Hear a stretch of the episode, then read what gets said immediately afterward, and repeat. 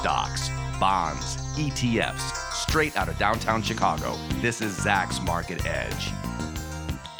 Welcome to Zacks Market Edge, the podcast about investing in your life. I'm your host, Tracey Ryniec, and this week I'm back to my same old hosting duties, and I'm joined by Zacks Associate Stock Strategist Maddie Johnson this week to talk about, of course, our favorite topic, retail. It's been a while since we talked about retail, but we want to take a little bit of a more niche look this week at the luxury side. What's happening there with the pandemic, the lockdowns? How is that being impacted? Are they able to innovate, to survive? Are they thriving? What's happening? Um, there's a lot going on with luxury, Maddie. That's why we wanted to talk about it here. And there's, you know, a couple different submarkets really in luxury. There's the fashion side, like the apparel, shoes, handbags. There's that stuff. There's beauty luxury. There's even like furniture luxury. I guess we could even say cars if we wanted to go oh, sure. like, all out. Just for, like, yeah, across the spectrum. Yeah. Um, but I feel like beauty, fashion, apparel, accessories, that area is uh, having the most kind of dislocations with the pandemic right now because a lot of those purchases might have been done in stores, like actually in brick and mortar, at least here in the United States originally. And now some, at least, have you know gone online, uh, hopefully, uh, for these companies that they have. But will they stay online, and where does that go? And then you and I were talking um, off off podcast when Amazon announced it was finally launching its like luxury type of store. Amazon luxury store, I think is what it's called. Wait, I wrote down the name. Yes, Amazon luxury, luxury store. Yeah. yeah. Um, easy enough name to remember and that is going to be like their answer it looks like to Tmall which is operated in China uh, by Alibaba. And that's they they have a luxury brand over there that's called Tmall Luxury Pavilion. And then they have one that they just launched that's called Luxury Soho.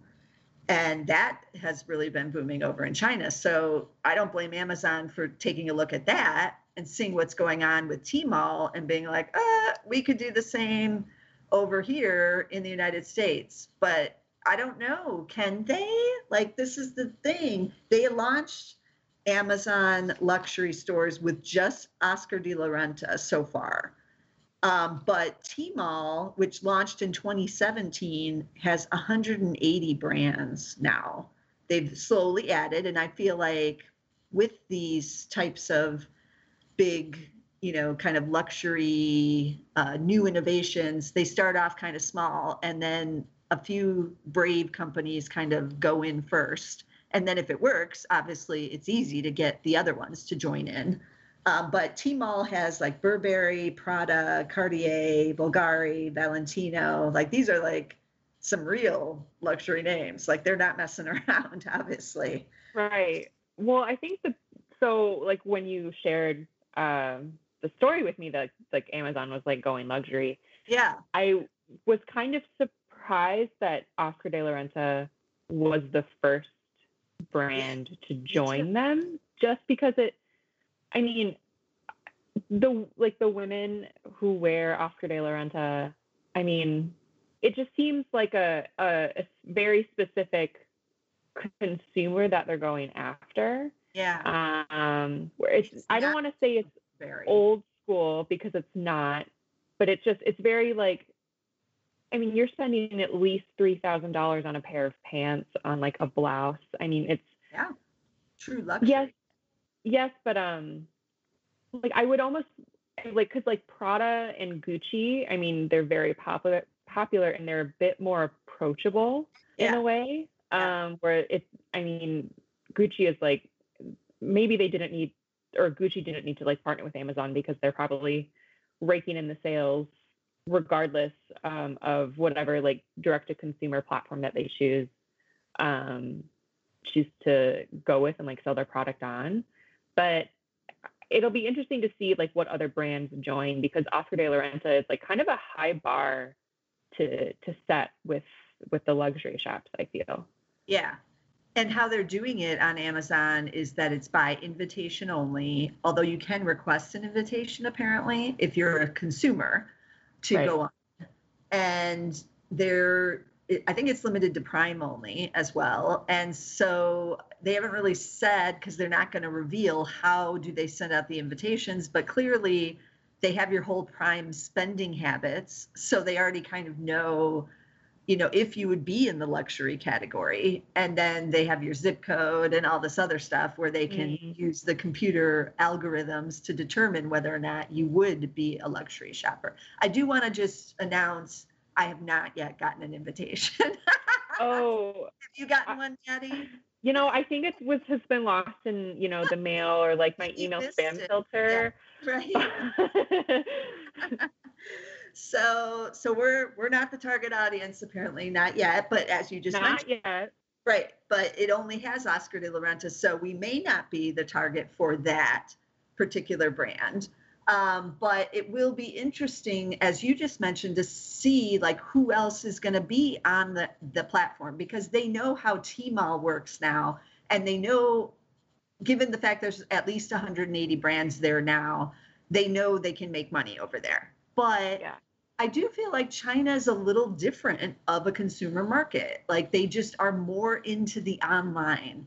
They have, they're all paying online because over on Tmall, you use Alipay obviously it's owned by Alibaba. So everything is done in Alipay, but they're used to all that. They're just like, oh, sure. And they're used to just buying online. That's not an issue for them. And it's like a huge percentage um, are on all of Tmall because all of Tmall is not the luxury. They have like other regular stores over there too.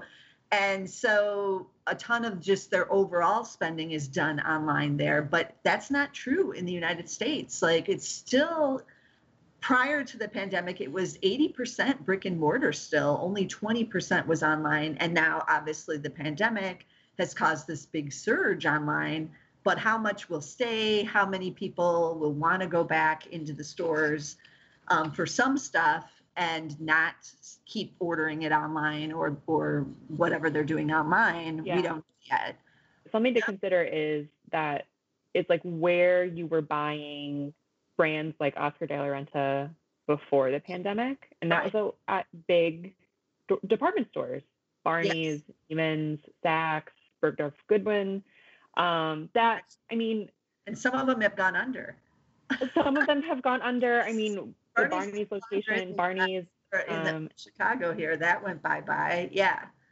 So it's, I mean, apart from like an Oscar de la Renta brick and mortar store, which I'm assuming is out in the LA area and maybe in pro- probably New York. We don't have an Oscar store in Chicago. I don't think so. I think I've ever um. Yeah. So like let's say you know for us when we eventually do get that infor infor or invite for Amazon luxury shops, yeah. um, that might be like you know just a way to access the brand beyond you know going to a department store where that's just not like yeah the number one place to shop right and or if you're in like a secondary city i guess Chicago right. be considered one if we don't have an oscar store here or but but let's say you're in you know columbus ohio or somewhere like sure. that and you want to shop there then you know the online is you know thing would work for you but why can't these brands just have their own online capabilities? Do they not want to, or, what's in it for them to be on Amazon? Other than they do get access to the Amazon customers through however their computer, you know, finds them.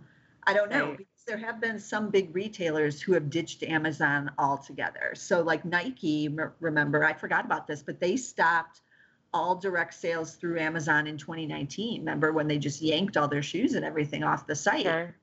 They have a lot of other, they have their own site they're trying to develop, but they're, you know, bigger than like an Oscar or a Chanel or something. You know, they just have bigger capabilities to to do the shipping and the distribution and all that, but they still will have to do that from even if they're on Amazon because from what I saw with Tmall, the some of the success of it Tmall is that you have your page on there, but you're handling all your own promotions. You control the supply chain, all of that. I'm assuming Amazon luxury stores is similar because why reinvent the wheel? They know this this yeah. works. And they do offer, like Amazon is offering interactive 360 degree views for the fashion lines on there and Tmall has like live streaming with influencers and augmented reality interactive features, at least on the beauty pages they do. So you can like try on the makeup there. But makeup is another area they didn't say these luxury stores so far look like in the fashion category, but some, you know, exclusive makeup brands are not on Amazon either, like Estee Lauder. I don't believe they sell on there, but I think they do sell over on Tmall and ever all the online portals over in China. And but I don't know, like you know, some of them have maybe been hesitant to go on Amazon because I don't know about you, but I hesitate to buy some of the beauty products on there because they did have that problem with all the fakes and the knockoffs and Yeah, I I don't buy beauty on Amazon. I'll buy a lot of things on Amazon, but yeah. beauty is not one of them. Like I'll go to like it's Sephora, it's uh, Violet Grey, um, which they carry a lot of um, higher price point, like luxury beauty items. Okay. Um, it's just like it's a level of uh, it's like it's a trust, right? So if you kind of get the short end of the stick with like a moisturizer and it makes you break out, where if you bought it at Nordstrom before, it didn't, and you're like, I just I can't trust, especially like um, something that could, can affect like the way that you look. Right. Yeah, and and for like Estee Lauder, which has makeup, but skincare is huge for them. I didn't mm-hmm. realize they owned La Mer. That's sold in upscale department stores, but also at Sephora. Um, they have Origins, obviously Estee Lauder with all of its skincare line too, and Tom Ford is is owned by them. So they're pretty big on the skincare side too, but it's not hurting them to not be on Amazon. I mean, they saw triple digit organic sales growth in the fourth quarter, and then a lot of it had to switch over to, to online because the store closures, obviously, if the Bloomingdale's right. and the Macy's are closed. Um, although you can order, you could have ordered online through them too. But still they saw a huge surge in online and they really upped their game their own game on online capabilities. So evidently estee lauder right now sees no need no need to be on amazon. So that makes me a little bit dubious about what's going to happen to amazon luxury stores. I don't know. Yeah and i mean it's we can't underestimate amazon. Like right. their whole you know I guess like t- all of the years that they've been a business, I feel like they've I don't want to say perceived as the underdog, but it's like when they do something new, they're like, well, you know, we're all questioning like, well, why do they have to do this? Will they will they do it? Will they will they be successful? And a lot of the times they have been. So it just it's also I feel like if they get some different, maybe more trendier ready to wear and luxury brands on the site, I think that'll help them kind of cement their their footprint in the market. Because if you go like I'm on Oscar de la Renta's website right now, like you can go in and like buy pretty much anything from the brand on the website and have it shipped to you. And one of the things that they've implemented is um, like payment with a firm, which is that um, installment based platform that allows you to pay like let's say I, like I'm going to buy this $3,000 dress. Yeah. I can pay for it over installments for $264 a month or whatever, you know, based on your credit. Yeah. Will Amazon do that? Because that, I mean, using Affirm and like utilizing like an afterpay sort of situation kind of it widens your customer base where instead of like you know the 50 year old um, well established woman in like a high powered career someone uh, much younger, um, just starting out, can maybe consider buying this dress. So um, it'll be interesting what kind of eh, how that will affect, I guess, Amazon's play in the market too. Yeah, I I tried to figure out, you know, the costs for the companies of being on these sites, and all I could find was on Tmall because they've been around longer, so people Right. talk about them longer. But they have an annual fee to be in their luxury store, plus they get a sales commission based on the category. So it Oh. varies based on whether or not you're buying a handbag or a garment, probably, you know, or jewelry or who knows what. So it's still pretty significant cut of your, you know, and, and other than doing it just on your own site, where then you're not giving that up. Right. Right. I, and I wonder what they'll, it kind of makes me wonder if Amazon, like behind the scenes, is considering um, maybe their move into the resale market because luxury resale is huge, as we both know. Like sites like the Real Real and Farfetch um, are have been doing like great business for a few years now. Um, as like the kind of the concept of of buying a pre-used like Chanel handbag isn't like blasphemy anymore. It's um, again like kind of like widening the customer base for a specific product and brand. Um, and I wonder if potentially doing that, Amazon could um, like kind of like shake off that that fake product, quote unquote, um, kind of stigma that they have with certain things. We'll see if they can. This is why I'm always a little bit dubious. I own Amazon stock, and I'm still always dubious about like whatever they're doing on the retail side because um, we've done those podcasts in the past where remember when they launched like Rivet or whatever that furniture line was, and everybody's like, "Oh, West Elm is doomed" or whatever, and nobody even mentions Rivet. Although I'm sure they're sold out of all their desks right now because I'm sure. I- I know everyone was buying furniture on Amazon or wherever they could get it. Um, but you know, it was supposed to be this whole disruptive thing. But I'm okay with Amazon not actually being disruptive and just being another, you know, they'll make money if they can get these luxury guys on there, and that's okay too.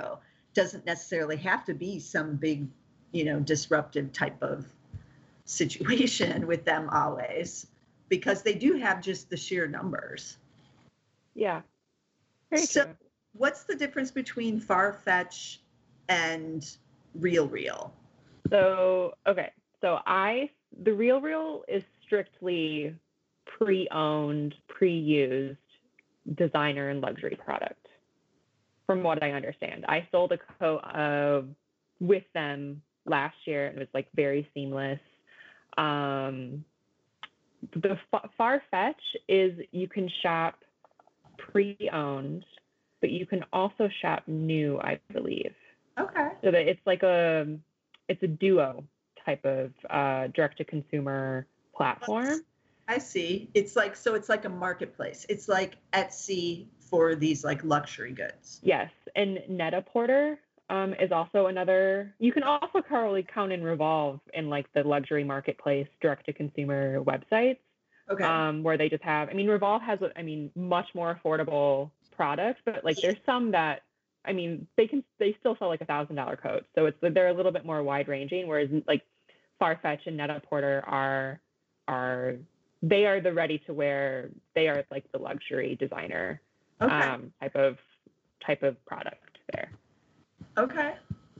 Um, well, that's certainly going to be interesting then, because then Amazon is competing kind of directly with Farfetch. Yeah, and because Farfetch, I mean, Farfetch has been an established player, I feel, for quite a while. Yeah. Um, especially with like, you know, if you're in the fashion world, like in LA, in New York, in Paris, and London, like Farfetch is kind of like more or less your best friend. Yeah. So it- it'll be yeah, it'll be interesting to see again what other brands Amazon brings in and like how they can distinguish their shop from these other players. Yeah, I see Farfetched is expected to have 1.5 billion in sales this year and then 2 billion next year. So that's some nice growth. They only did a billion a year ago. So they're Yeah. expected to grow by 50% already during a pandemic. That's and when did they IPO? Last year? um, well, we have four quarters worth of data on them. Maybe maybe beginning of last year, maybe. Okay. Let me look. And they're it's FTCH. I kind of honestly, Yeah. I kind of forget about them. Like I don't totally always do. remember that that they are publicly traded. Right, because they are one of the newer ones. Revolve is also uh, publicly traded. You mentioned them. Yeah. RVLV is the ticker there. I, I took a look a little bit to see what they did in this last quarter, and sales were down 12%, but that's not horrible in the pandemic quarter, but everything is online. But Right. evidently, you know, for the same reason, we we didn't need to buy work clothes or any of that, and and they sell some beauty items. Some of that might not have been selling either in the quarter, um, but they did see the fastest turnover in inventory in six years. Oh. Said, yeah. And then by June, their net sales were actually up year over year. So they did recover pretty good. People were feeling better by then. Um, let me see, Farfetched in 2018, they went IPO. Wow. even a Okay. little older than I thought. So um, those shares have been all over the place. They were, uh, did have a big rally off of the coronavirus lows because, you know, online and luxury and everybody's going back to buying, but they're a little bit down off the highs. They had a big miss last quarter, it looks like. And they're not uh, earning any earnings yet. they're still figuring that part out. Well, um, should we talk about luxury like home, um, like home furnishings? Yeah, there is that area. I feel like that's one of the better areas that to do online luxury.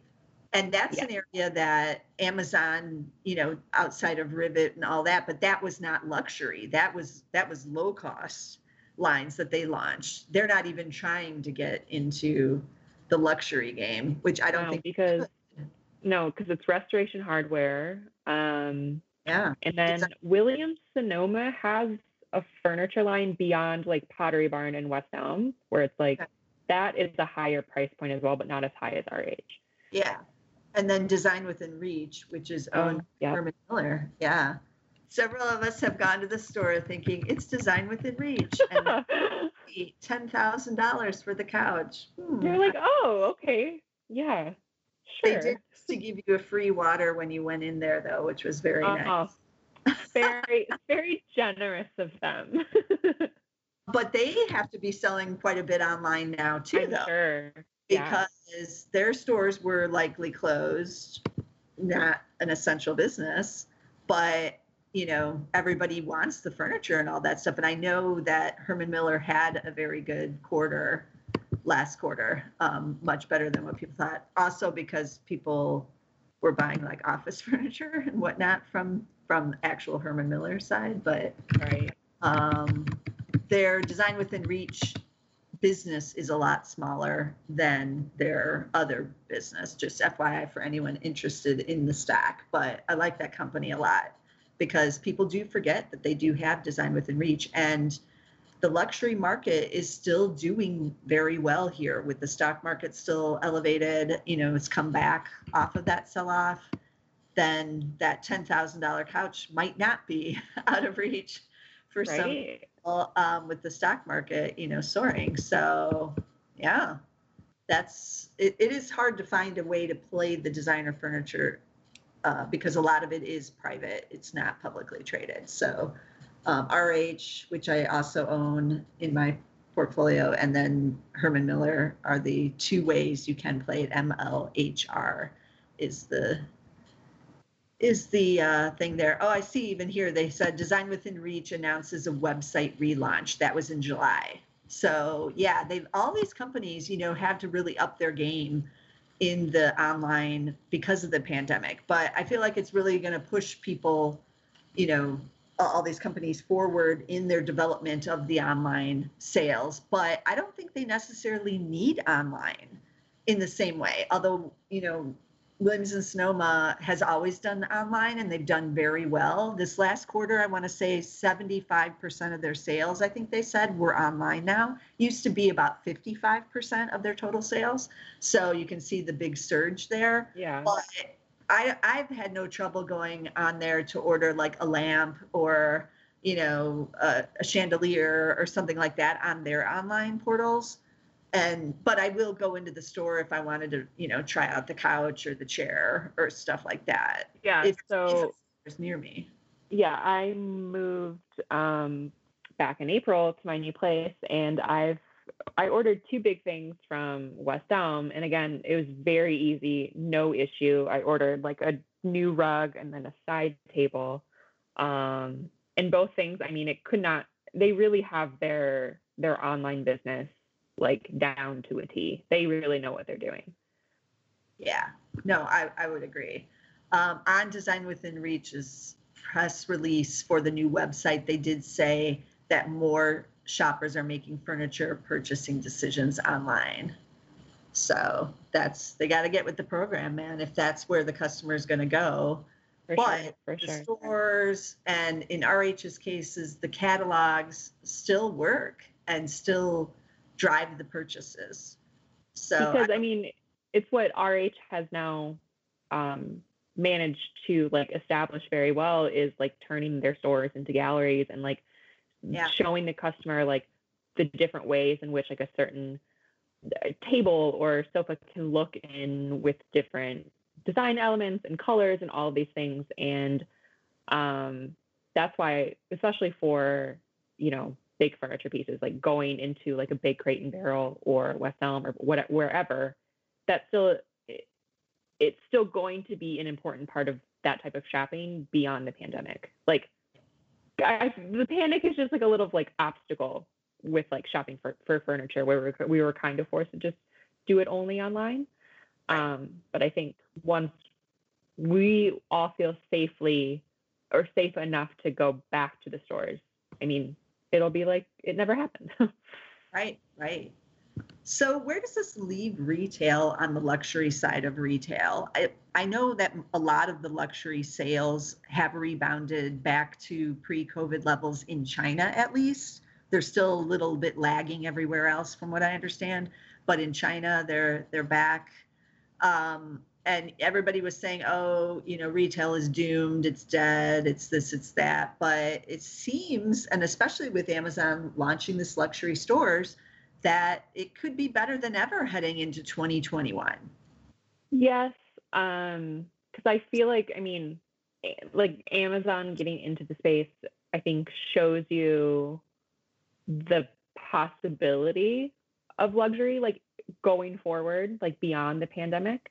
Um, there's still a desire to have a Gucci handbag or um, those really fabulous pants from Oscar de la Renta. There, I mean, not obviously it's it's a narrow cus like a customer base, but with the help of I mean of Instagram, of other social media outlets, um, payment options like Affirm and Afterpay, I mean that is just getting the customer base is just getting bigger and bigger and bigger. So I think it's it's not going to be as dire as everyone makes it out to be all the time. You know what I'm saying? Yeah, yeah.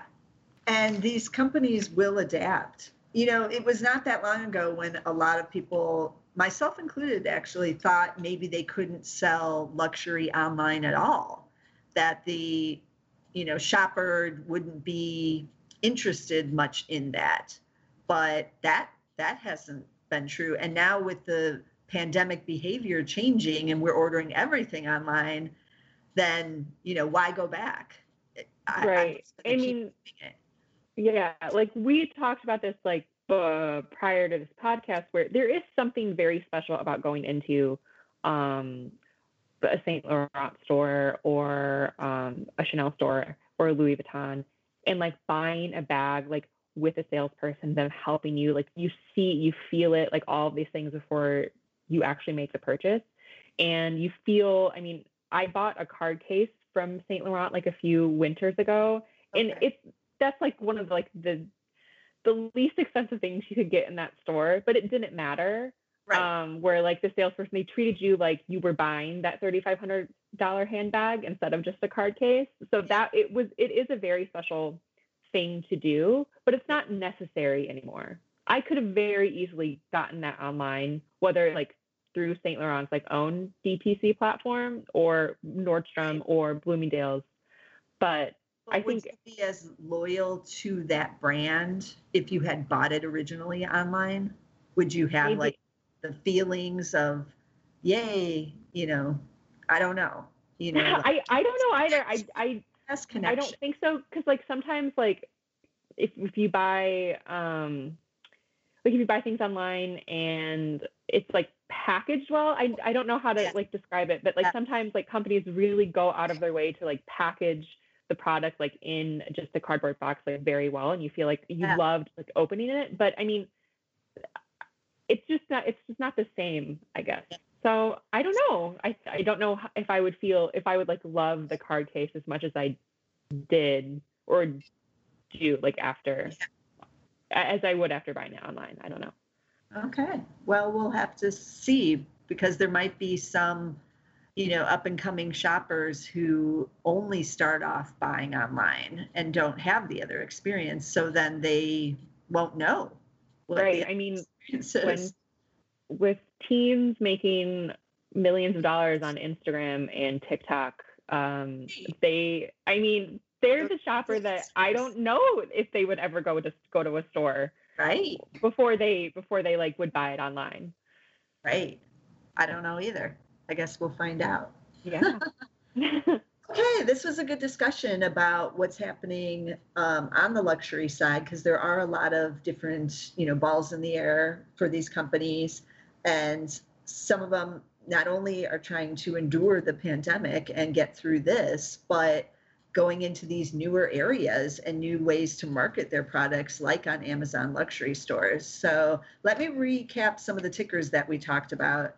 So there is Amazon, AMZN is the ticker there. We talked about Tmall, which is owned by Alibaba, BABA.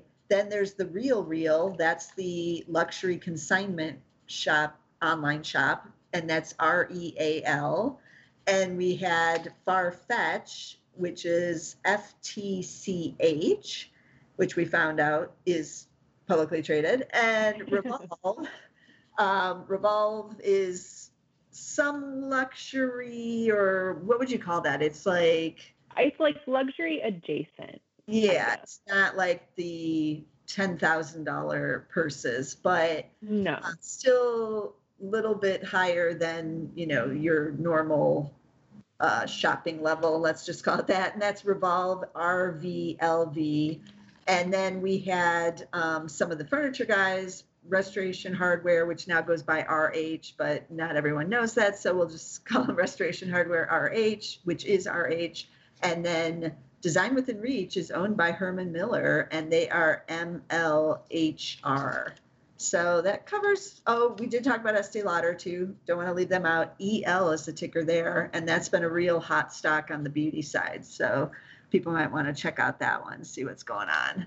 But as always, we are talking about everything that's going on out in the world of investing every week here on the Market Edge. So you don't want to miss a single episode.